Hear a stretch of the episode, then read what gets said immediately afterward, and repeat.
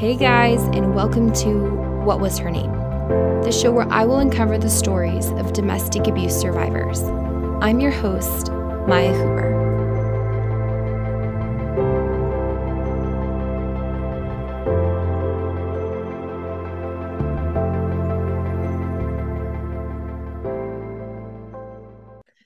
Hey guys, and welcome to What Was Her Name? I am here this morning with Tina Swithin. I'm so excited to have her on the podcast today. Tina is the author of Divorcing a Narcissist. She is founder of One Mom's Battle and the High Conflict Divorce Coach Certification Program. Tina Swithin continues to champion children's rights through her family court advocacy. Tina is working to raise awareness of the issue in the family court system and to educate the general public on post separation abuse narcissistic abuse, and the alienation industry. Tina is a co founder of the organization nationalsafeparents.org and volunteers her time helping with family court reform through awareness, education, and improved legislation such as Kayden's Law. It's definitely been a long time coming with our busy schedules, but I've honestly just been really eager to record this episode. Um, today, we're discussing a couple of topics that hit really close to home for me, and I know many others that are listening.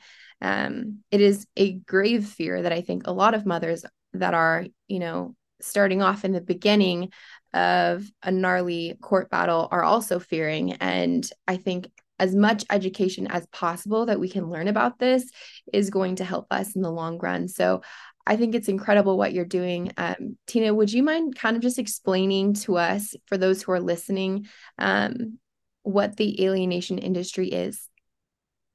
Yes, it is the, the dark underbelly of the family court system. It all sprouted from a a concept or a theory that was created by Dr. Richard Gardner in the 1980s. And the sole purpose of this um, syndrome is what he labeled it as was to become a legal strategy used by fathers who were sexually abusing their children that that is the root of this movement and i often say you know when we're dealing with the roots of a tree and they are diseased the the entire tree is considered to be a complete loss. We need to dig it up chop it down. There's no saving it.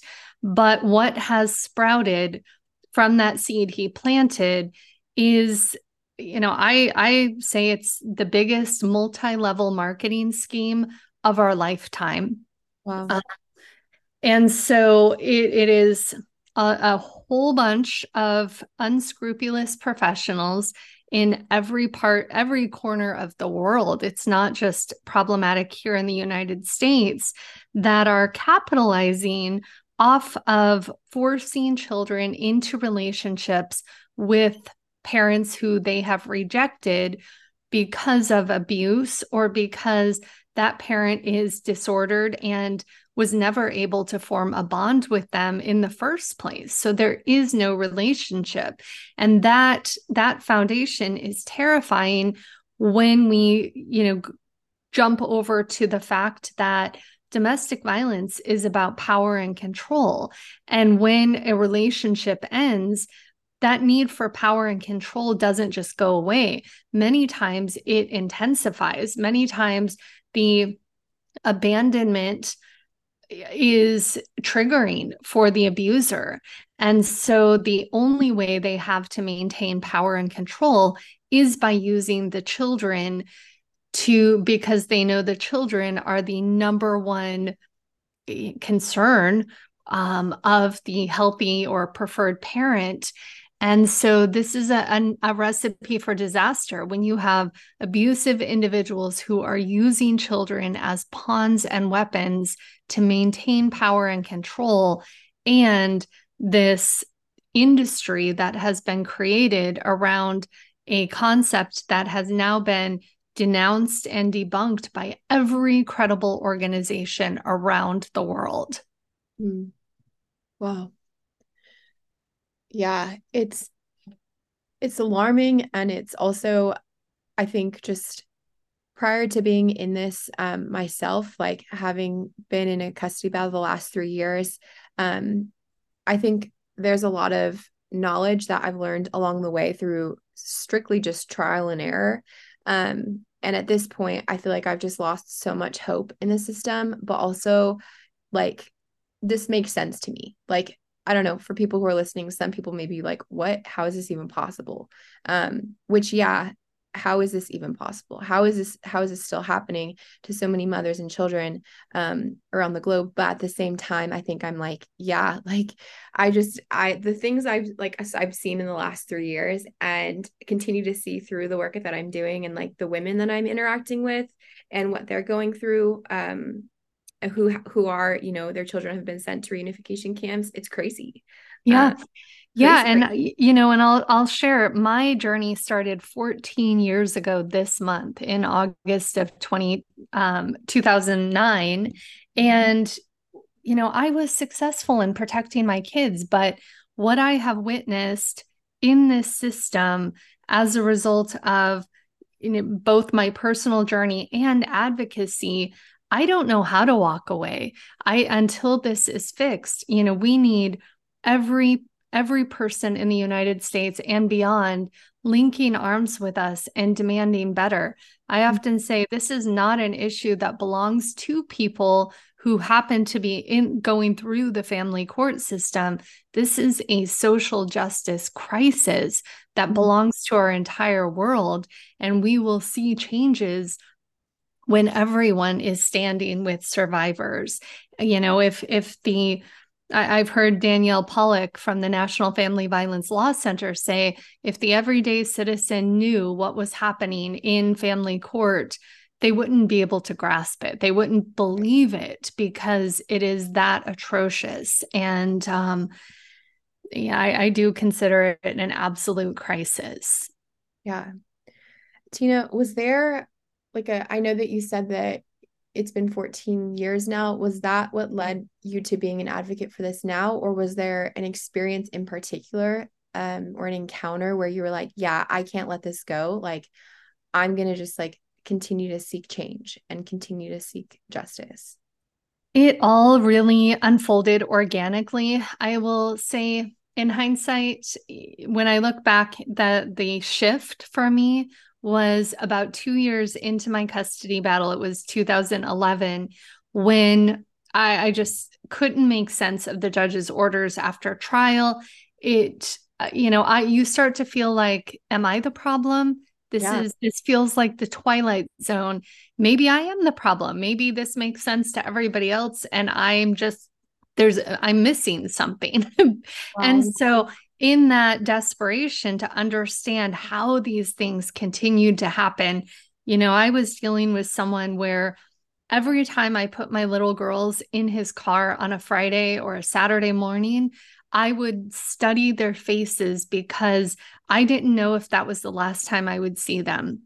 Oh, I feared he would either flee with them or drive them over a cliff just to hurt me. And that was, you know, it's so easy for people to say, you know, that's paranoid. And I remember an attorney saying to me, do not ever say anything like that in family court. And I just remember thinking, but that's the truth. And he right. is that scary. And so it was about two years in where I, to try to make sense of it, and because I was representing myself, I did not have an attorney. I mm-hmm. went one day on a break from work and I sat in the courtroom.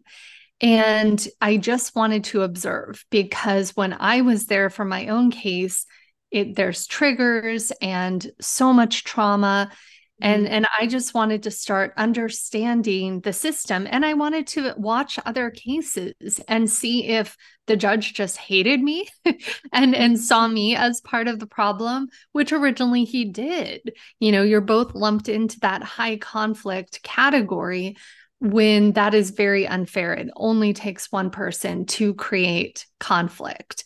Um, so when I, I was sitting in the courtroom watching these other cases and i started realizing that some of them were very similar to mine and i would follow moms out into the hallway and and say can we have lunch? Can we you know get grab coffee? We have so much in common and I, i'd love to talk Or I would go out once I watched a case that resembled mine.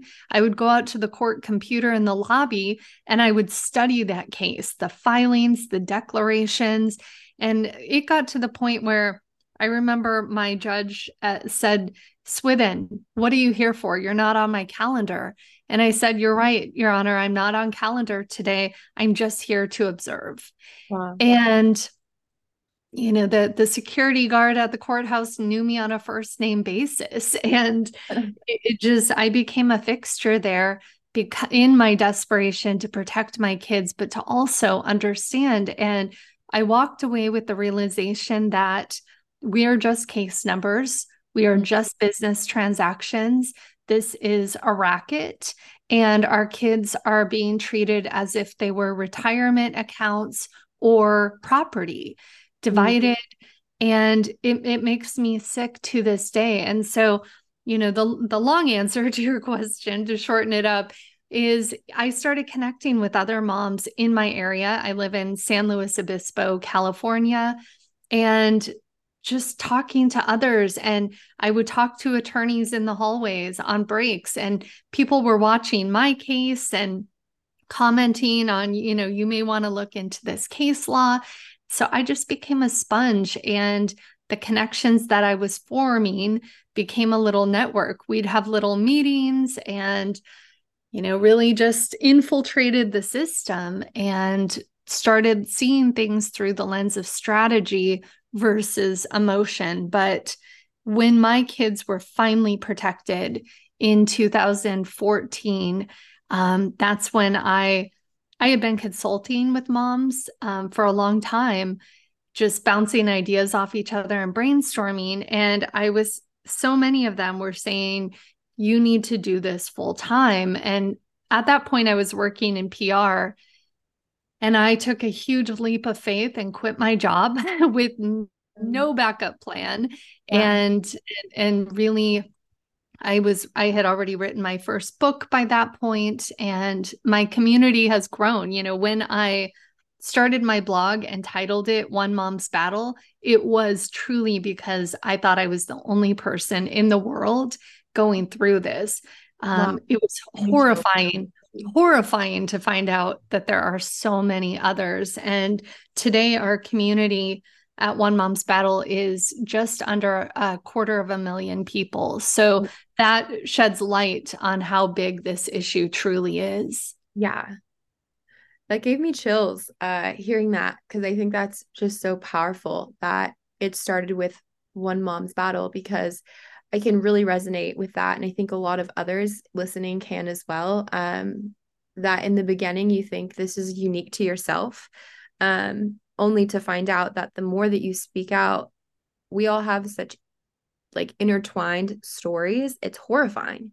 Yes. Uh, so I just think that's really powerful. Um, I also just part of why I love to do the podcast is because I mean, a majority of the people I speak to are I mean, in the first couple of seasons, all survivors.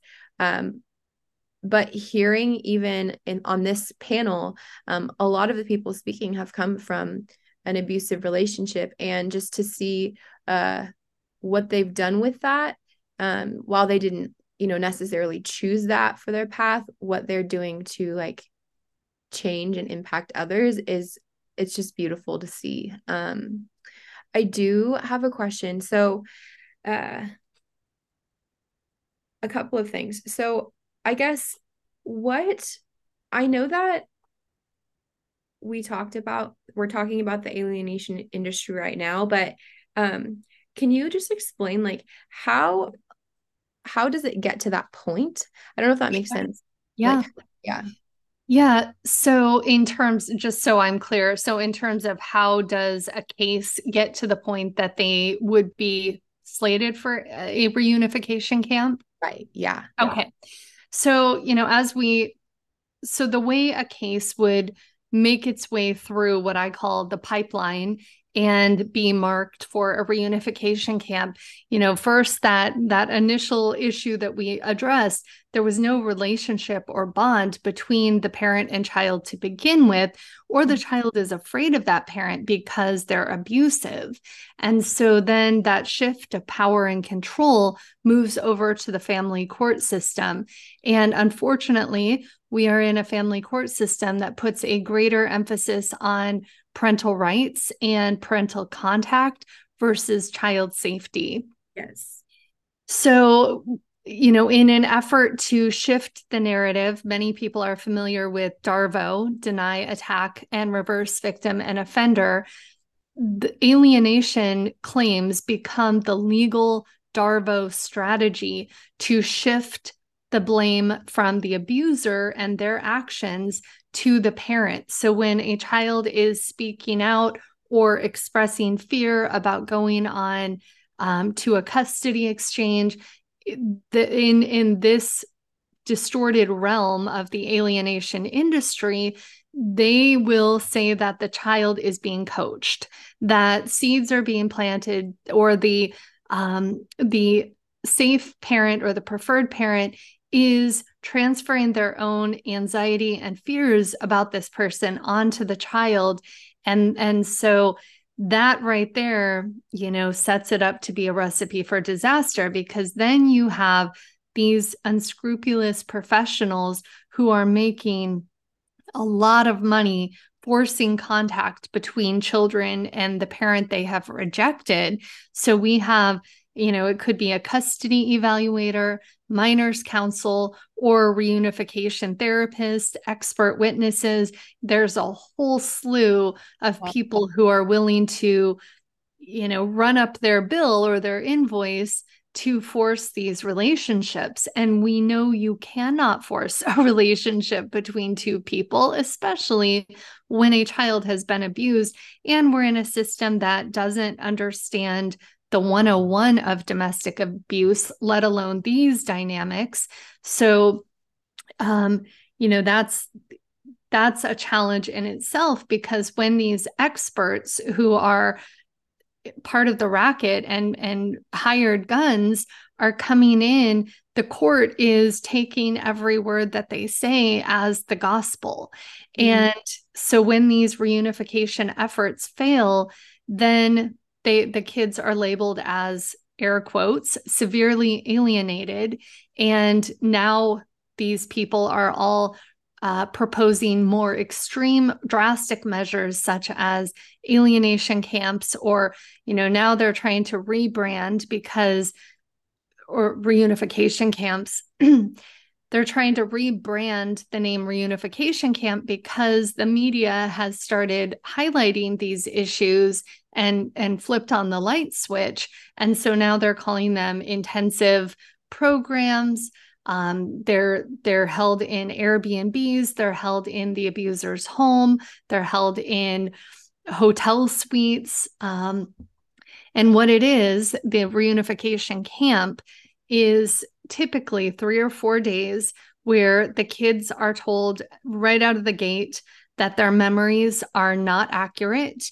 And even if there are proven abuse, you know, findings, the kids are told that it doesn't matter. What happened in the past is the past, and we're only fo- focused on the present and forward momentum.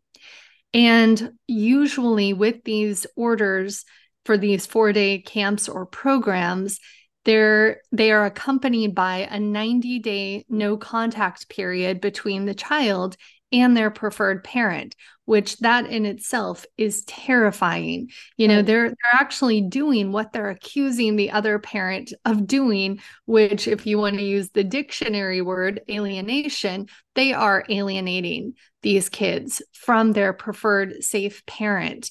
And um you know the the stories that we hear from kids coming out of these intensive programs is terrifying um, you know it's shocking to many people to hear that the origins of reunification camps were actually from a cult and and not just your run of the mill cult, one of the most dangerous cults in the US history. It's called Synanon. And ex members of Synanon went on to partner and, you know, set up this camp. Um, originally, the first one was uh, Family Bridges. Mm-hmm. And now they have branched off from there and they're they are everywhere. Um, but with the 90 day no contact period, I've never heard of a case where it's truly just 90 days. That court order puts these vile individuals in complete control of the case. So the judge is essentially giving up their power to these people. There's one operating a camp. She doesn't even have a, a mental health degree, she is a life coach. And these people are charging anywhere between $15,000 and $40,000 for these four day programs with no qualifications. You know, one of the main um, reunification camp leaders lost his license to practice psychology. So he's just running a business. They're not even trying to say this is therapeutic. Um, it is a for profit industrial complex that has been created. So, okay, so would you say that their aim is is just money or is it also because you said that the the cult thing with like ex cult leaders do you think there's also something weird going on there like as well um, I think that the majority of the people that I've studied who are in this alienation industry are driven by their own personally, I would say their own need for revenge. They mm. consider themselves to be, air quotes, alienated parents, but you hear them talk in an interview or wherever it is for five minutes, and you can understand why a child would reject them. Mm-hmm. And so, you know, but I, I think that financials are really what drives this industry. You know, I know a mom who has spent over $2 million fighting to protect her kids. And she hasn't seen them in over a year after they were taken to this camp. Um, and, and that's because the camp leaders are in full control. They usually, part of the court order gives them the power to get rid of the mom's therapist, to get rid of any players on the case who are not part of their industry because those people would be a threat, calling them out. So, usually, a parent in this position is forced to utilize a air quote professional who mm-hmm. is aligned with the alienation industry or deeply entrenched. So, there the the goal is constantly moving. They said they tell you you can re- reunite with your kids after 90 days if you do these things and jump through these hoops, but they're constantly moving the hoops. Sometimes the hoops don't even exist or they're invisible and and they move constantly so the parent can never ever complete what is asked of them because the orders are written to be so vague and ambiguous and beyond that 40 that 4 day camp is the aftercare cost. A lot of these programs actually have true aftercare programs that they've developed. And that is where you know you think the $40,000 is a financial hit. We have parents who are completely bankrupted from the aftercare costs alone. Mm. wow. That's just i mean it's mind blowing to me. Like i just i don't know. I i've watched along the way like your story, like what you've been doing, um, and your name comes up quite frequently, quite frequently. Um, but it's it's just wild to think that this is actually happening and people are getting away with this. It sounds like they're kidnapping children. It's human trafficking. There is no other way to describe it. And we had an attorney approach us and said, you know, this needs to be examined from a human trafficking standpoint because in many cases they're taking kids over state lines. Mm-hmm. But when we started going down that rabbit hole to investigate if that's an angle to tackle this, what we discovered is that in the court orders, you know, they're 10 steps ahead and they have created it so that when these transport agents come in and forcibly remove the kids, they are granted temporary guardianship. And then when they get to the reunification camp, the guardianship switches to the reunification camp owner. So they aren't, you know, by definition, trafficking children. Well, they are. But legally, there's no recourse because of the way they have this set up. Um, it's terrifying. Yeah, it, it is terrifying. Um, what is like a story that you've seen that's really never left you? You know, I'll tell you the case out of Santa Cruz County, California, Maya and Sebastian Laing. Oh, um, Tina, I I followed this. I was watching um because they they used to post videos on Instagram. Yeah, yeah. I watched that and I remember um they were like so afraid and then I remember that video where the van came. Sorry, go ahead. But I I was actually going to ask you about this anyways. So it's really yeah, I'm glad that you brought her up. Yeah. So for many years, I've heard these stories from clients and community members of their kids being taken at 2 a.m. in the middle of the night. Complete strangers show up and, and forcibly remove their kids. I've heard of kids coming off of school buses and sent to these camps. But we have never had a video to show what is transpiring in these situations.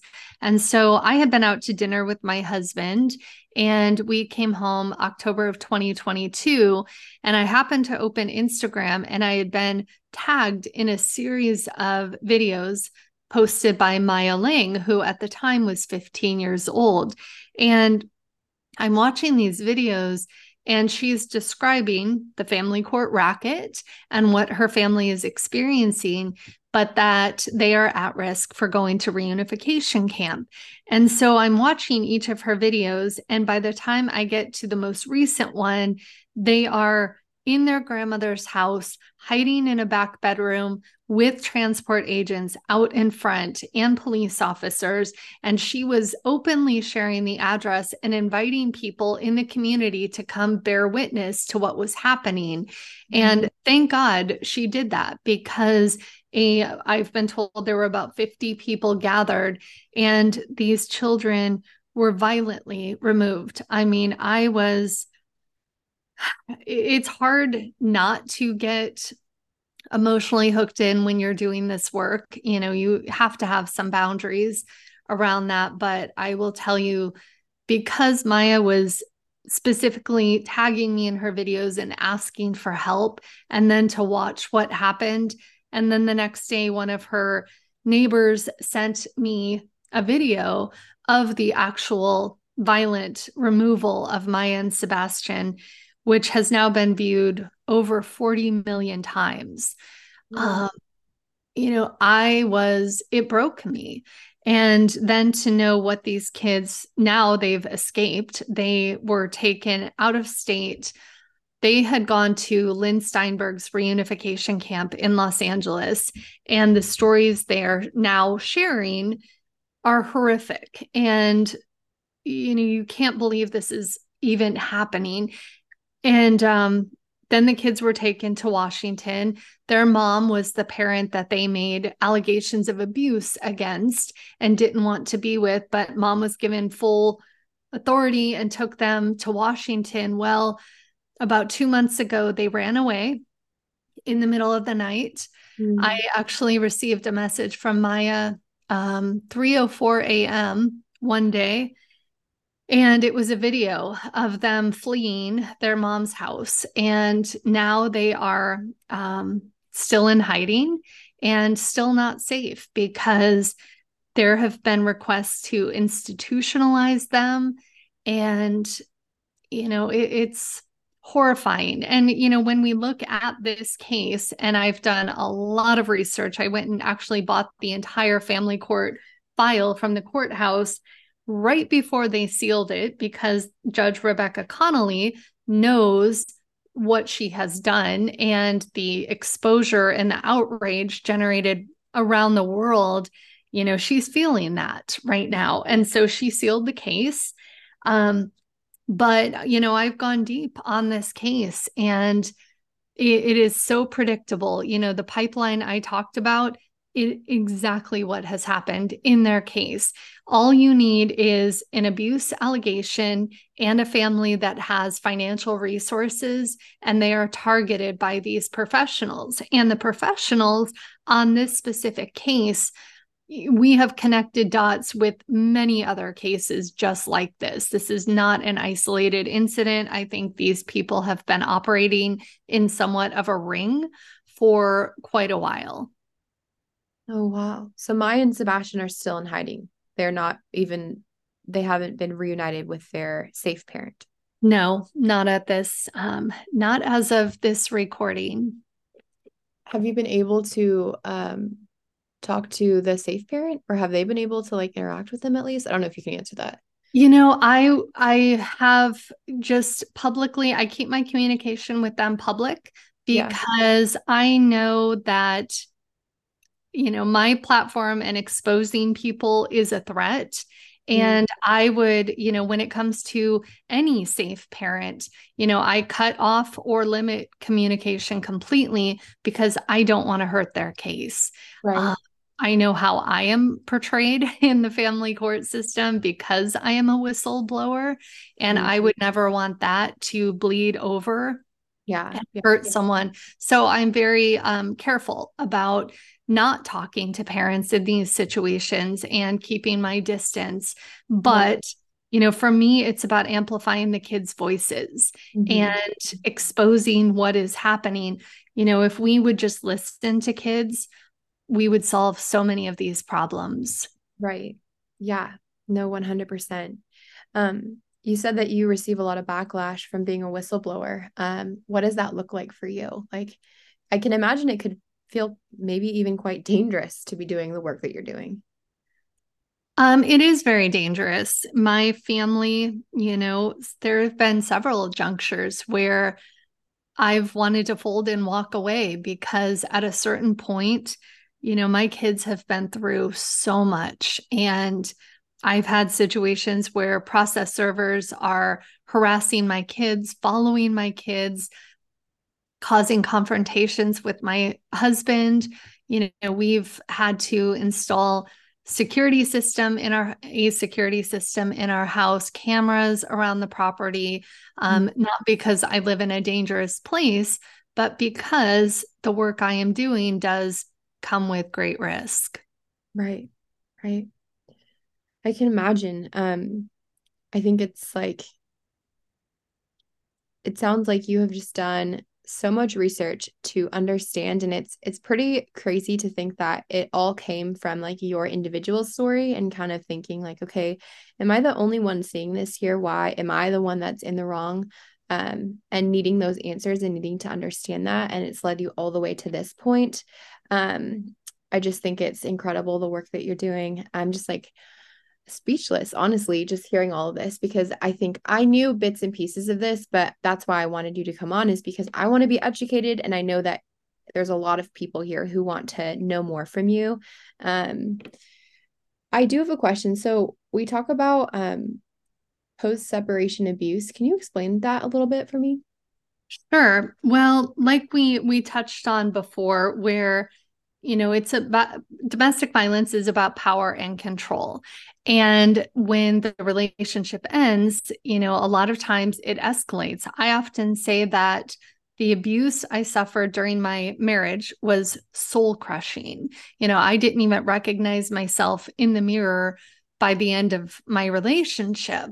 But right. what i experienced afterwards was by far worse um, because during the relationship, I could protect my kids. Our our truth was that he wanted nothing to do with them. Our biggest argument was, you know, why don't you spend time with these two amazing little girls? Why don't you get to know them? And his truth was he only cared when cameras were on or there was an audience present. Then you know, he looked like an amazing dad. And that was the dad the girls wanted and the dad they deserved. So when the relationship ended, I was very naive. I thought, you know, things would stay status quo. He wanted nothing to do with them and that I would raise the kids. I, you know, I just want to go back in time and and hug myself because of the naivety when the relationship ended and he lost control over me the girls were his way to maintain and um and it was warfare i mean he truly the trauma they've suffered at his hands um, is criminal. I do believe he should be behind bars, and so many of these other people. So, post separation abuse you know, it continues to escalate. It far surpasses the domestic violence that victims are subjected to while they're under the same roof, um, because these people set their sights on the kids. And then when you try, as a protective parent, when you try to protect your kids in family court, you are seen as the problem. Mm-hmm. And that is the perfect um, recipe for claims of alienation. Our hands are tied behind our backs, and we are stopped from doing what nature intended for us to do, which is protect our kids. And so there's, uh, I created a wheel. It's called the post separation abuse wheel. And if anyone's interested in downloading it, it's postseparationabuse.com. But I really formed a chart to show exactly not only what happened in my case, but the same thread that runs through every single case. And, um, you know, each spoke on that wheel. Um, it goes from neglectful and abusive parenting, coercive control, isolation, harassment and stalking, legal abuse, financial abuse, counter parenting. You know, we say the court expects us to co-parent but we've up we're up against someone who is counter parenting and mm-hmm. to survive this we have to develop the mindset of a parallel parent and then the the final wheel on that uh, or the final spoke on that wheel is allegations of parental alienation. You know it's a very predictable pattern that all of these individuals follow. And um, you know, while just for a survivor to be able to look at the wheel, it can help them to articulate the issues because most of the time you're in such a fog just from the abuse in the relationship, let alone what you're walking into in family court and right. suddenly feeling that you're forced to defend yourself at every turn, yes. which causes cognitive dissonance because everything we've been told along the way is leave the abusive relationship. You know, you're brave if you do that. But then when you do, this is what you're met with. We are failing victims of domestic abuse in a huge way. And I actually I, I, point the finger at a lot of domestic violence um, organizations and coalitions their funding only helps you know them to assist people who are in the abusive situations but in many of these cases they have the direct access to the judges and to the professionals. They hold a lot of power and they could be fighting to extend their services into the realm of post separation abuse because right now what they're doing stops on the steps of the courthouse and and that in itself is failing so many of these moms. Mm-hmm. yeah. I feel just like i know i'm sure that others listening to this feel really seen as well i can imagine um but i just feel really seen by you in this uh as you're talking because um like i can really resonate with you know i think when you are leaving an abusive relationship like like you said it's like you know it's brave to leave um but then i think you're still trying to navigate like because for a long time you're kind of conditioned in an abusive relationship to like accept the behavior or to question your intuition or your perception and then you get out and you know that's courageous in itself but then when you have you know these children that you're trying to protect as well um like in order to almost keep them safe you have to go against your motherly instincts yeah. Um, and I sat through like a recent hearing uh and my my ex-husband he had confessed to uh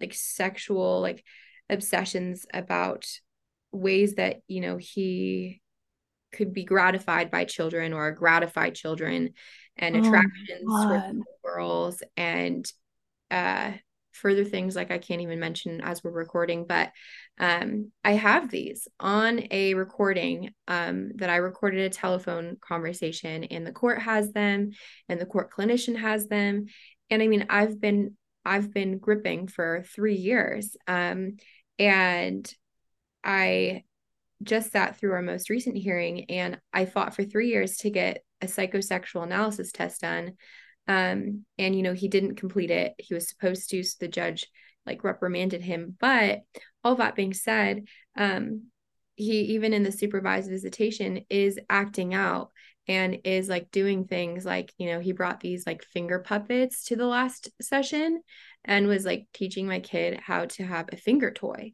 And so my child was sticking his finger up his toys. And nobody said anything. And I knew in that moment what he was doing because I've seen right, it before. Right. But the right. supervisor didn't stop him. She didn't say anything, she didn't stop him. And then when it was brought up in court, it was dismissed. And it's crazy to me because it's like, in order to keep my child safe, it's like you need to like advocate for them, but like not too much. And if you advocate too much, then you're like, you know, creating like a friction and your question and then like you want to protect them and you know they shouldn't be around that unsafe parent. But then if you do that then um you're selfish or you know you're just biased and it's just it's crazy. And it's crazy making. And you know and and most people think oh gosh if there's any type of allegation about sexual abuse or concern about sexual abuse that would be the end all be all and kids are safe. And actually what research shows is that the, that type of accusation is the atomic bomb in family court and can actually reverse custody. Here in california if you lodge a and in several states if you lodge a uh, you know a, an allegation of sexual abuse and it's unfounded which the majority will be high high percentage um, for a variety of reasons. Um, and it doesn't mean that it didn't happen. It doesn't mean that the worker didn't doesn't believe the child. It just means you know there's not enough proof, or the child isn't you know whatever. There there's a whole lot that goes into that. But if you make that allegation and it's unfounded, custody is actually flipped. And so now we have sexual predators who have full custody of kids. Mm-hmm. and that is that is terrifying. Yeah. 100%. That's like my greatest fear right now just because I am you know, he he um has to pay like I think it's like seven thousand dollars to do the test, and he comes from a very prominent, wealthy family. And the judge, you know, he had argued he was like, well, if she's ordering it, she should pay for it. And luckily, the judge was like, yeah, no, you're gonna pay for it. But he's like, well, if I pass it, then she should pay for it. Um, and the judge had said something. She was like, if if her reasoning is like not founded and it's just based on her own reality, then I will consider her paying the cost. And I was just, I was just like beyond myself in that moment because internally, because I was like, how have we gotten to this point when we have these tapes, when you have the evidence and you have him on recording? It's not not founded because here right. is proof right here um and you know my greatest fear is having that custody flipped um well and i'll and i'll give you an example of how these unfounded reports work you know using something from my story. My ex-husband left my daughter alone. She had just been released from the hospital. She had a 45 minute seizure that the doctors could not stop. It was terrifying. And she was only about 4 years old at the time. She was released with orders from the doctor and the hospital that said she could not be alone. We had to sleep with her. She could not be unattended for any reason, even playing. And so that weekend, he left her sleeping in a car we estimate between 30 and 45 minutes by herself while he was inside a country club watching a bike race on TV. And he admitted to leaving her in the car. CPS gave him a brochure on safety and closed the case as unfounded because what most people don't understand is in the, you know that there's a disconnect between the terminology from DCSF or CPS and the family court system, unfounded doesn't mean that it didn't happen. In our case, it meant that the kids were now home with the safe parent and that mm-hmm. dad had been counseled on don't do that again. However, if somebody would have seen her in the car and called the police in that moment, he would have gone to jail on felony child abuse charges. But because the kids were safe with me at the time of the report, it was completely forgiven. That is one of the biggest issues. You know, all of these agencies, whether we're talking about law enforcement or CPS, you know, first of all, we're up against a bias that moms make allegations up to get a leg up in custody, which is not true. And then B, you know, the reality of the system. They're not educated on these issues and their dialogue is there's a disconnect between their reports and what they're finding and what the how the court understands those reports. Right. Yeah. Yeah. I'm just like yeah i 100% agree. Um what is a piece of advice? I don't so i know we had emailed briefly about this and i think there was a little bit of like confusion on like what you can and can't say regarding this but i guess I just I would really like like I think this episode in itself can be really triggering. Um, just because of the fear that comes with sure. losing a child and the realization and reality of what we're up against and just how corrupt it, it really is.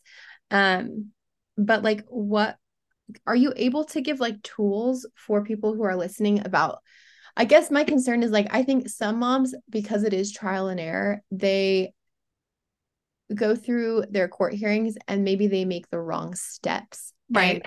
the wrong things and then that triggers this outcome are there things that you could give as an example of things maybe not to say or things to not do or it's it's hard because five people coming to me with the exact same question, I would have five different answers because there are so many variables in each situation. A, how the mom has already been portrayed in the system, be who the professionals are and which side they're leaning towards. You know, C would be how dad presents. And if he's someone who keeps the mask on tight at all times and is never going to drop it, then I would, you know, help someone proceed differently than if he's the guy that the mask is completely missing. He hasn't seen it in two years. You know, mm-hmm. so there's so many different variables that that make it difficult to give you know and I, I don't call it advice because i'm not qualified to give legal advice but you know i think what i would tell people is document everything and then some and that feels like it is in vain because you know i know for myself 99% of my documentation for six years was never seen by anyone. But when one person was appointed to our case who finally got it and who was very good, that 1% that he reviewed is why my kids are safe today. So you never know what's around the next corner.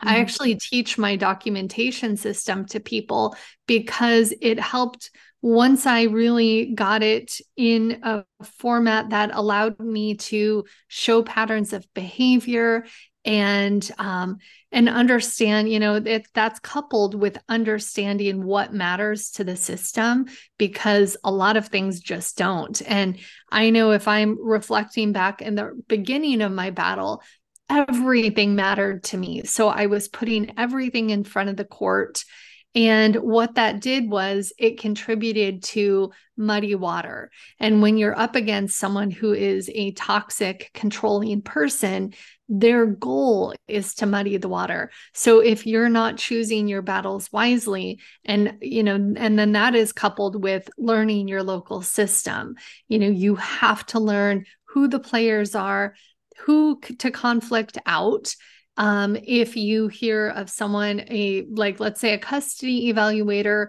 who is a local psychologist who is really bad news you know very pro dad to an extreme to where it's going to be detrimental to your case if i were in that person's shoes i would go schedule an appointment with that psychologist just for a consultation for me personally in an effort to conflict them out um, so that that that person could never have an effect on my case or my kids. So there's lots of different you know it, it's truly about strategy and that does not come naturally to any of us but what i will also say is if you weren't triggered by these things i would want to check your pulse because mm. even though I have 14 years of my rear view mirror with my ex husband in the background, if he sent me an email right now, I would still be triggered. And a lot of people look up to me as this warrior mom. You know, I I would say align with someone who you feel, you know, unfortunately, there's a lot of wolves in sheep's clothing in the advocacy community. And I see a lot of really dangerous advice being given and mm-hmm. people crossing into the legal realm when they shouldn't be. So, really, really vet who you are connecting with but you know survivor communities and groups when you're in those groups and you see someone whose advice just seems so centered and solid and realistic you know follow that person connect with them you know but um, be careful out there because 14 years ago you couldn't find a single person talking about these issues and now it's everywhere. But you know people have to understand you know this is it is truly an ultra marathon. There's no 5k there's no 10k um, but the the positive is the people we are up against usually only train for a 10k sometimes a half marathon and we're in it for the long haul. So it's documenting everything it's understanding the system it's shifting and reframing to a strategy mindset um, aligning with a coach who can really help you when you are triggered to make sure your communication you know it, communication is another big topic. I see so many people leaning on the gray rock method of communicating. That is a horrible direction to go because in the eyes of the family court system it paints us as bitter or jaded. You know, if I can read someone's communication and walk away believing that they don't like their ex, that's a problem. You know, so on the One Mom's Battle website, people can download our our guide for free to Yellow Rock communication. I can send you a copy to share with people also. Um, but there are just, you know, this is it's it's an ultra marathon and it's you know, the radical acceptance is a huge part of this. It doesn't mean that you agree with the way the system is, but it means that for the here and now, you accept that this system is, I mean, it it's not broken. It was truly designed this way. It's doing exactly what it was supposed to do but you know we don't have i i didn't have the energy when i was in my battle to be tackling the system. You know i started tackling the system after my kids were safe. When i was in the battle my focus 100% was learning the system being strategic documenting things choosing my battles wisely. You know that strategy component coupled with the radical acceptance is critical to a successful outcome you know, the one thing I would leave people with is always know where your oxygen mask is. Um, if I can look back on my journey and if there are any areas of regret, It's that there were times where my mask was missing. I was in survival mode. And because of that, I could not show up and be 100% present for my kids. You know, I see pictures where I'm in the picture. So I know I was there, mm-hmm. but I barely remember being there because of the chaos swirling around me. And yeah. so I think I would have been um, much more intentional about self care, you know, regulating my nervous system mm-hmm. so that I could be there for my kids because I'm a firm believer that it only takes one healthy parent for a child to come through this and and thrive and mm-hmm. we are that parent and so you know making sure you are refilling your tank if that's stepping away from all of this and just going for a walk and breathing um, whatever that is for you, meditation. I remember my therapist said when I tried to, you know, shut down her recommendation that I should meditate, I said, my brain just doesn't stop. I've tried it, it doesn't work. And she said, the people who struggle with meditation are the ones who need it the most. And so, whether that's five minutes on your bathroom floor, excuse me, whether that's five minutes on your bathroom floor in the morning before the chaos of the day starts, you know, whatever that is, making sure that you are, your tank is filled and you are centered and you have that oxygen mask nearby at all times because your kids are dependent on that. Mm. Yeah, that's so good. Tina, thank you so much for coming on and equipping us and just sharing all of your knowledge. I know that I um, am just really like I feel really I don't know, I feel I don't know how I feel. I feel speechless, but I also feel overwhelmed and a little triggered, but it's good because I think this is something that is an important conversation and I admire you so much and I just the work that you're doing is is so brave and courageous and it's it's impacting and making waves. So thank you for taking time to just come on here and and talk with us and help us understand more of what you do. Thank you. Truly honored and humbled for the time and um, just sending lots of love and light out to everyone who's walking this path. All right, guys, tune in next Thursday for the next episode. Um, if what was her name has impacted you, um, you can rate the podcast on Spotify or also leave a review on Apple Podcast. Thanks, guys.